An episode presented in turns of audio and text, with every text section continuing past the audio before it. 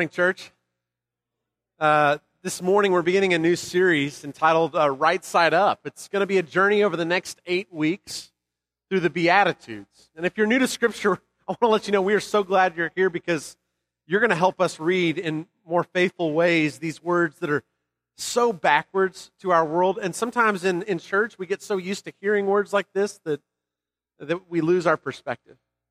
And so I want to invite you to, to look again at these words, whether it's the first time you're hearing them or whether you've heard these a hundred times. This is the Beatitudes, Matthew chapter 5 is where we'll spend our time this morning. And you notice uh, my friend Heather is going to be painting. Heather Hodges is a wonderful minister and a friend of mine and uh, has a, a, a ministry of, of artistry that I think will be a blessing today. So the hope is that I'm going to preach and she's going to paint, and there will be some point in the middle of all this that comes together, hopefully engaging all parts of our brains that sometimes we don't get to. Let's pray as we open up uh, our, our, time in the Word this morning. Father, I, I thank you so much for your Word, uh, for the gifts that you give to us, and one of those is Scripture. And this morning, I pray that these words that many of us have memorized, many of us have committed to memory these words, and yet sometimes we forget the foreignness, God, the, the strangeness of these words. So, God, would you reorient us again to these words again? Uh, we thank you, God, for your spirit that uh, gives life and gives light to our eyes, God. And we pray again for encouragement, for challenge, and for life change, God, as we leave these doors. God, flip our perspective again to see the world as you see it. In the name of Jesus that we pray. Amen. So if you have your Bibles, turn with me to Matthew chapter 5. I want to begin reading in verse 1. These, this is the story, uh, it's the Sermon on the Mount, the most famous sermon probably in the history of the world. This is how Jesus begins his message. Now, when Jesus saw the crowds, he went up on a mountainside and sat down. His disciples came to him and he began to teach them. He said, Blessed are, are the poor in spirit, for theirs is the kingdom of heaven. Blessed are those who mourn, for they will be comforted. Blessed are the meek, for they will inherit the earth. Blessed are those who hunger and thirst for righteousness, for they will be filled. Blessed are the merciful, for they will be shown mercy. Blessed are the pure in heart, for they will see God. Blessed are the peacemakers, for they will be called children of God. Blessed are those who are persecuted because of righteousness, for theirs is the kingdom of heaven. And blessed are you when people insult you, persecute you, and falsely say all kinds of evil against you because of me. Rejoice and be glad, because great is your reward in heaven, for in the same way they persecuted the prophets who were before you. Now, the Beatitudes are one of those sections of Scripture that we tend to look at uh, piece by piece, verse by verse, and kind of forget the context in which they come. So this morning, I want to set that context because one of the things I've found in my reading of Scripture is I'm a much more faithful reader, reader of Scripture when I look at the context around words rather than just sometimes those bumper sticker sayings that we talk about that show up. And, and this is one of those statements that I want to invite you to look at the context too. So turn, if you would, with me, not just to Matthew 5, but actually to the verses that precede that in Matthew chapter 4. Matthew chapter 4, uh, Jesus has, has, has been born, of course. He started his ministry. In chapter 4, it talks about the temptation stories in the wilderness. And then Jesus starts his ministry. He calls his disciples to follow him, and he begins his ministry of preaching and teaching. And so I want to pick up in Matthew chapter 4, verse 23.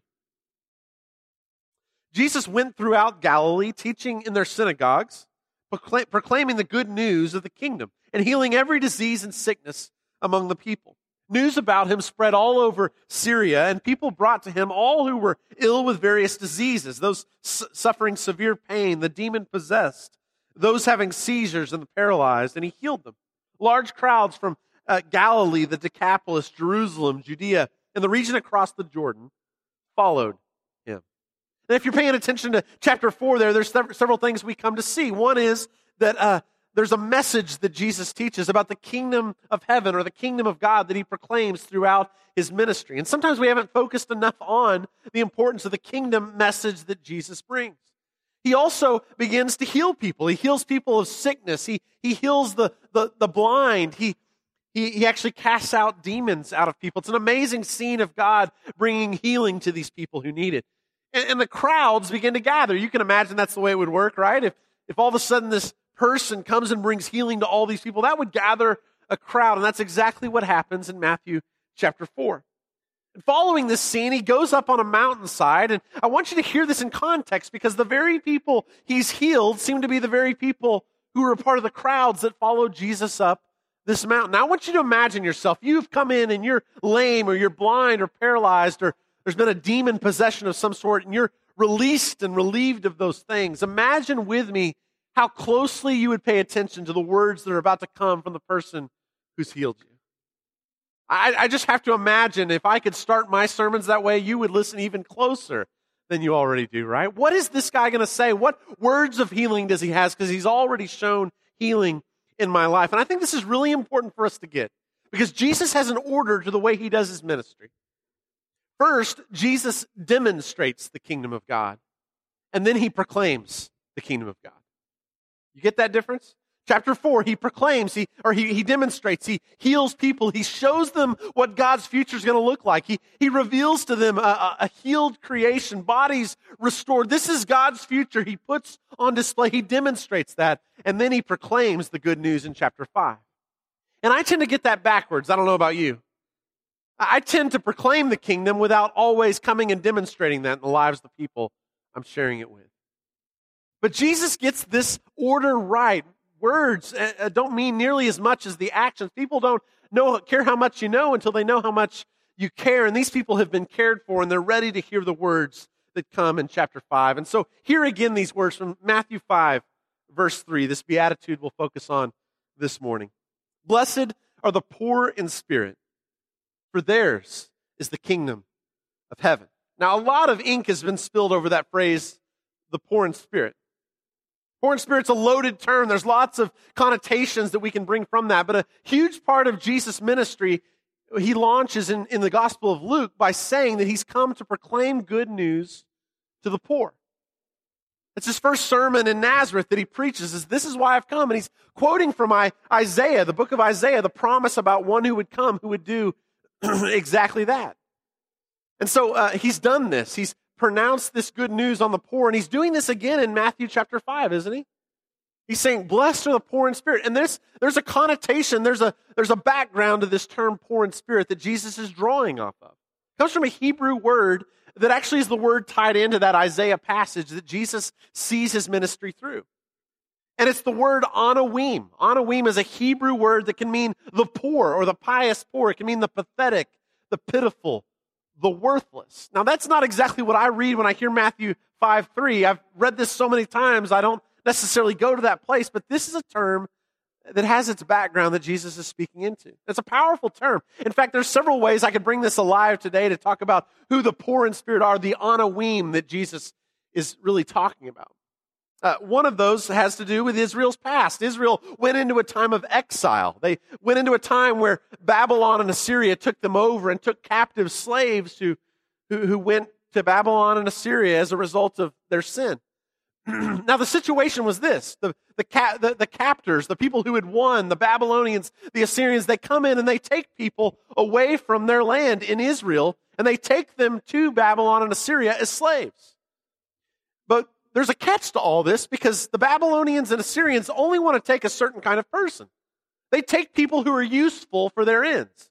They take the powerful, they take those with, with, with strong hands, they take those whose backs can take the work that they're going to be doing when they go as slaves to this new land. But there's a group of people who are left behind in Israel during this exile. And the Anawim are not the people who have the poor misfortune of being taken into exile. The Anawim are the people who get left behind in Israel because they're not even useful enough to be taken away. Now, you've never been offended like you've been offended if you're in that case when, when they say, we're going to take everyone useful and then you're the one who gets left behind. That's Anawim. Anawim's not the slaves. Anawim's those who aren't even worthy to be slaves. And in Jesus' day, there were Anawim as well. Let's think about these people that Jesus healed, those who were lame and demon possessed. You see, in that day and age, if you had a sickness that was debilitating in that way, there were more consequences than just the handicap you faced. There was, of course, the, the situation itself. If you were blind, you had to struggle to get around just like you would today, maybe fewer resources in that day. But uh, think about this situation because it's more than that. In that con- in that context, there was also economic hardship that came along with it. You see this throughout the Gospels. There are people that are begging at the poolside. There are people that are laying to the side. They demanded people to show pity on them. That was the only way they were going to get by. There was no system to support them through a government that was, government that was going to take care of their needs at all. It was only the charity of people. And so they had to continue to beg. There were economic consequences. But in a greater way than even today, I believe there were social consequences that went along with this. Because people saw in that day and age that if you were to sin, or if you, I'm sorry, if you had something wrong with you, it was a result of the sin that was in your life. And so often in these cases, they would be excluded. They would be pushed away from community. Certain diseases like leprosy sent them away into leper colonies rather than being able to continue the relationships they had had in the past. That's what the Anawim dealt with. And as I'm imagining these words of Jesus in Matthew 5, this changes the way I see the poor in spirit. I want you to imagine with me the people who were on this hillside with Jesus the blind, the crippled, the lame, the paralyzed, the demon possessed. The disciples are there as well. Perhaps there's others who are healthy, but I have to believe this crowd that's there in chapter 4 follows him up the mountain, and this is the Anawim. I want you to imagine some characters in the gospel that I was imagining might be up on that hillside with him. People like them. For instance, there's a man in John 9 that I'm imagining up on that hillside. John chapter 9 is the story of a man who was blind from birth. And do you remember the story? The disciples come to Jesus and they say, Who sinned that this man was born blind? Was it him or was it his parents? And I'm imagining that guy up on the hillside because Jesus quickly responds to them and says, Okay, I know there's social consequences in our day. I know that you assume sin goes along with this kind of activity that's involved in his life, him being blind, but I'm here to tell you this sickness is not, this, this blindness is not because of anything that's been done. It's so that the glory can go to God. And so as I imagine the scene in Matthew 5, I imagine people like the man in John 9 up on that hillside ready to hear from Jesus, maybe for the first time beginning to see things they haven't been able to see before. It makes me smile when I think about them hearing these words. I think about another guy that comes across Jesus in Mark chapter 5. Uh, we know him as Legion, which is an interesting name I'll get to in a moment. Jesus and his followers are in a boat on the Sea of Galilee and they're, they're going along and they end up in a region known as the Gerasenes. And as they get off the boat in the Gerasenes, all of a sudden this man, a crazy looking man, comes running toward Jesus and the disciples, and the disciples are afraid. What they come to find out is that this man is demon possessed. Uh, and when Jesus asks him what his name was, you remember what he says? He says, Legion, for we are many. And if that doesn't scare you, I don't know what will, right? Can you imagine? You're coming up to this place where the tombs are. He's got chains that he's broken apart. He's running towards you. And his response when he, you ask for his name is Legion, for we are many. But Jesus sees this man. He's been ostracized by his community. They've chained him up in the tombs. And I imagine it got to a point where he could free himself and run back into the town, but he knew he wasn't wanted. So why not just make a home of this place? The social consequences, again, of demon possession. And Jesus, I can imagine preaching to someone like Legion, perhaps. I'm imagining Legion on that, that mountainside. And it makes me smile to think that Jesus is speaking these words not just to those who are here this morning, but he's speaking them to the man in John 9, and he's speaking these words to Legion who for the first time may be able to sit in his right mind without what he's faced before. And then I imagine a woman. You remember this woman? Jesus is on his way to heal Jairus' daughter, this important man. And in the, in the, in the midst of this, someone touches the edge of his garment. This is in Mark chapter 5 as well. And, and he notices that some kind of power has gone out from him. And he asks, Who is it that touched me? The disciples can't even imagine who it would have been. They're just getting shoved all over the place in this scene of chaos, but Jesus knows that something has happened. And finally, it becomes clear there's this woman who, in this moment, gets healed. She's been uh, uh, bleeding for 12 years. And you know the ostracization that would bring in her life? Because in that day and age, it would have meant that she was unclean. Unclean not just for a, week's period of time, but unclean for 12 years. That's the Anawim church. And as I imagine this hillside, it's changing before my eyes because I've always heard the Sermon on the Mount for me, but I've never heard it to the group that Jesus is actually preaching to. These, church, are the poor in spirit. These are the Anawim. But the Anawim aren't just people who lived during the time of Jesus or the time of exile. The truth is, every culture and every era has its Anawim. There are Anawim in the crowd this morning. Maybe many of us have felt in moments of our lives as if we were the pitiful, as if no one would want us, as if we were the poor in some cases, as if we were those that were ostracized by something that's happened in our lives. We like to think of ourselves as winners and portray ourselves as such, but the truth is, many of us don't feel like that all the time. We feel cast aside or left out, and in those moments, we can associate with the Anawim. I remember one of my first experiences is at the Anawim. I was seven or eight years old uh, in my church growing up. My dad was the preacher, and so every time after church, the kids would gather around. We'd play a game of hide and seek in the church basement. There were all kinds of great hiding places, and as the preacher's kid, that was the benefit, as I knew him better than anyone else. Spent a lot of time in that building. And so it came time for hide and seek, and all the kids would gather around. We'd go find our places, and it was time to be found. And I got to tell you, that day I was winning. None of the kids found me that day. And then I came out to rejoice, and there was no one to rejoice with me. Kids were gone, and the adults were gone. That day, I was left at church by my own parents. They should have known I'd be in the Father's house, right? But they didn't find me. See, my parents had left me at the church building, and to this day, they claim it was a communication error, right? I'm thinking, yeah, that communication error didn't happen with my brother, though. It happened with me. That's an Anawim moment. But that's not the most serious Anawim moment in my life. There have been other moments where I felt even more so, ostracized, left aside, like I wasn't good enough, I was worthless in some way. Rest assured, we have Anawim among us every Sunday when we gather in these doors. We just aren't always aware of it.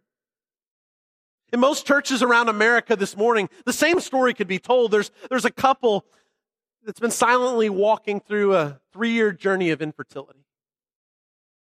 And, they, they've prayed and they've, they've fasted and they've done everything they can imagine to have God hear their prayer, and yet the journey continues. They feel as if they're not enough in some way. They wonder if it's something in their past that's bringing this to the forefront today, and they walk silently through it and they struggle and they wonder, Am I seen by God?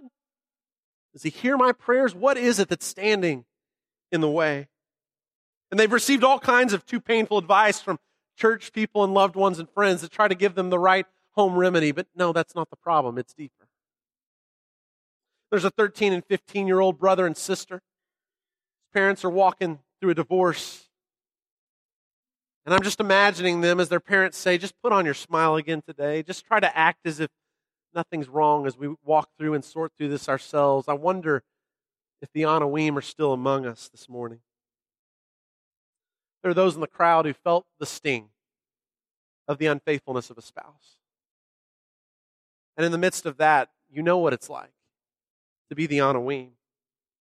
There's a teenager who does the best they can to try to find friends and find their place, and over and over again, it seems like they just can't find their place. And that's one thing at school, but it's an even more painful thing at church. It's Anawim. And there's a 43 year old man who's worked all of his life to get to the place he'd hoped he'd be able to provide for his family, but the job comes to an end and he doesn't know what's next. Or maybe it's the one who's in the job and it just feels like a dead end and he's wondering, am I making any difference in my life? Does anyone see me? Do I have any worth? It's Anawim church. And I could go on and on. And I, I imagine these people on the hillside with Jesus. I imagine the man from John 9. I imagine the woman from Mark 5. I imagine Legion who's sitting there in his right mind again. And I'm imagining the teenagers and I'm imagining the, the spouse who's just gotten the news. So I want you to hear these words again in Matthew 5 with those pictures in mind of exactly the people that Jesus is talking to. Jesus isn't talking to a faceless crowd. This is not just a statement you put uh, on some kind of bookmark that you put in your Bible. No, these are words of comfort meant for a certain group of people. Matthew 5, verse 3. Blessed are the poor in spirit, for theirs is the kingdom of God. And my response is, blessed? Blessed?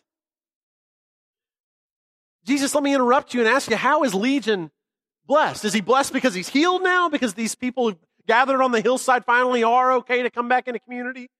That's not what Jesus says. He doesn't say, Blessed are the poor in spirit who become rich or those who finally get things together. No, he says, Blessed are the poor in spirit. Blessed. That's his word. And I still want to say back to, well, how is the couple who's struggling with three years of infertility after all they've done and the abuse by doctors is how they receive it, even though those doctors are just trying to help. It's a struggle and the advice. How in the world is blessed the language you give to that?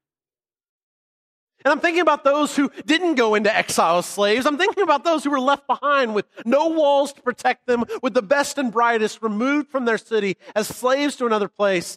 How are those people blessed? How is the woman who bleeds blessed? How is uh, the man who's born blind blessed? How is the spouse who's just received that news blessed? And actually, this word's stronger than blessed.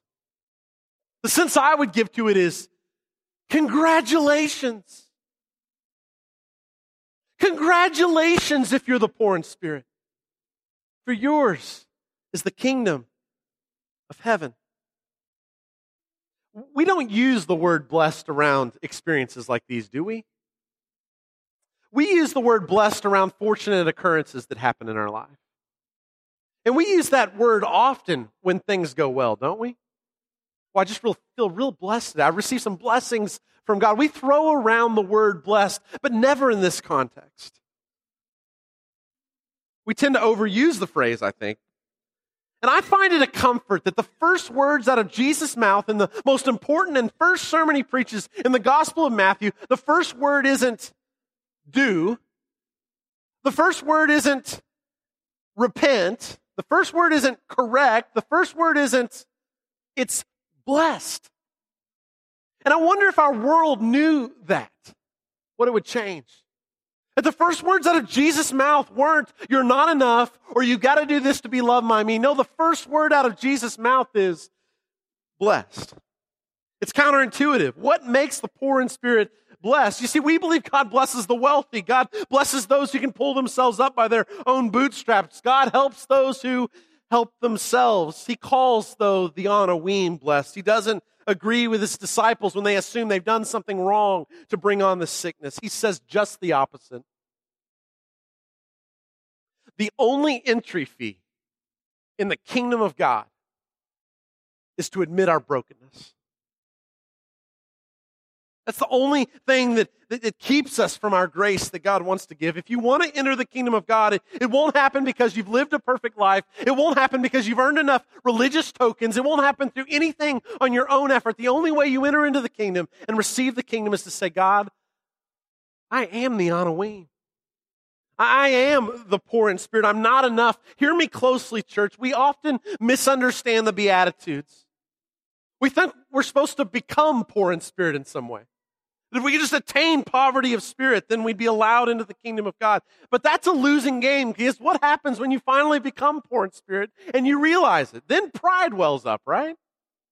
So if we make this list a list of things we have to become in order for God to love us, we miss the point of it altogether. That's a losing game. It's like humility. Once you become humble, what do you do next? You write the book, here's how you become humble. That doesn't exactly work. And the poor in spirit's the same way. The goal is not to become poor in spirit, it's to acknowledge the fact that all of us are poor in spirit without even having to try. The truth is, you don't have to be poor in spirit. You just have to come to see yourself as what you already are, not enough on your own, not righteous on your own account, but we spend our lives trying to cover up and prove our worth. I love the way that the message brings this translation in Matthew 5, verse 3. This is the way it's interpreted. You're blessed when you're at the end of your rope. With less of you, there's more of God and His rule. You're blessed when you're at the end of your rope. With less of you, there's more of God and His rule. And I love that image. Do any of you feel like you're at the end of your rope this morning? You feel like, you, God, I can't do anything to climb up that rope like I did in PE in the 10th grade. Anyone a nightmare moment for you too? God, I can't do it on my own. I can't become what I need to become. Church, here's the good news this morning. The Beatitudes are not prescriptions. God's not prescribing a way for you to become what you need to be so that you can enter into the kingdom of God. God is describing, He's proclaiming the truth, the good news.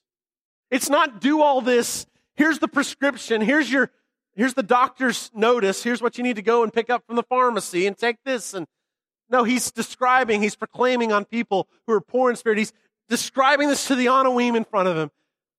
Congratulations. With less of you and you're not in the way with your pride, all of a sudden, so many more things become available. So, what makes the Anawim blessed? Well, let me try to describe it a couple ways this morning. The Anawim are blessed because they see their condition clearly, more clearly than those who aren't in that place. The Anawim are blessed because they're at the end of their rope because they know it's not through their own effort, it's only through the grace of God that that can come. This is step one of recovery, right? There's so many connections between 12 step and, and what God's doing in the gospel. Step one is to admit that we're powerless to defeat whatever it is in our lives that's challenging us. It's to say, God, I'm at the end of my rope and I'm done climbing, and I'm going to need help on this journey. And that's what the poor in spirit being blessed looks like. I've titled this series Right Side Up because I trust these words in Matthew 5 we're going to journey through in the next couple of months. In fact, I want to challenge you this morning to begin to memorize these words in Matthew chapter 5. I would love for us as a congregation to, to commit these to memory because I think these words are so important in the midst of the season we're in in this country. Often growing up, I'd hear people say that when we leave church, I heard this in prayers, right? God, as we enter, leave these doors and enter back into the real world, as if what we're doing here is some kind of fake reality. And when we leave these doors, we go out into the real world. But I would submit to you, church, it's just the opposite. The way that world out there, it's, it's flipped upside down. And, and, and the story we rehearse in here, the, the picture that we're reminded of every Sunday of God's future, this is the world right side up. and it's hard to believe when we exit these doors because for years we've been told, well, we just kind of do our religious rituals and then we enter back into the world, to the real world where you have to deal with things in different ways. But these words in Matthew 5 are trying to flip that world upside down and say, the world says a certain kind of person is blessed, but Jesus proclaims a different reality. And are we going to come to trust the world or are we going to come to trust Jesus when it comes to those who are blessed? It's Jesus. Every time we enter these doors, we are convincing ourselves all over again of the truth of the world right side up and not that crazy world out there. And that doesn't mean we exit these doors to proclaim how wrong everything is out there. No, the, the, the, light's job is not to be mad at the darkness for not being light. No, the light's job is to light up the world. It's to show and, and develop and demonstrate to the world what the world right side up would look like. And so this is what we try to develop and practice in our families. This is what we practice, students, at our lunch tables where the Anawim show up. But it's not just in our high schools and middle schools, is it? We see them all over the place. And when we own it ourselves, it's amazing how we're able to walk in and walk beside the Anawim and pronounce the word of blessing in that place. Church, it's hard to believe, but these blessings that Jesus pronounces in Mark 5, this is the way the world actually is. And everything in our culture will push against this to say, no, you're only as much as you make. You're only as important as the job title in the office you have. You're only as important as the house and the car that you drive. You're only as important as the things that you can accumulate, but it's backwards. All of that is artificial. It's a veneer. And if you scratch it long enough, you begin to realize it's not really what it sets itself up to be. I need to be reminded of this, church.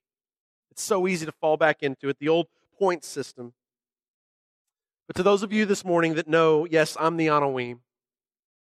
I'm the poor in spirit. I'm the ones Jesus is talking to you. Let me remind you again what Jesus says. Regardless of the message you will hear when you leave these doors, I want you to trust in the words that Jesus spoke centuries ago that are just as crazy now as they were then. Congratulations. If you're at the end of your rope, you're right where God can do something with you that he couldn't do before that. You're blessed. Let's pray this morning.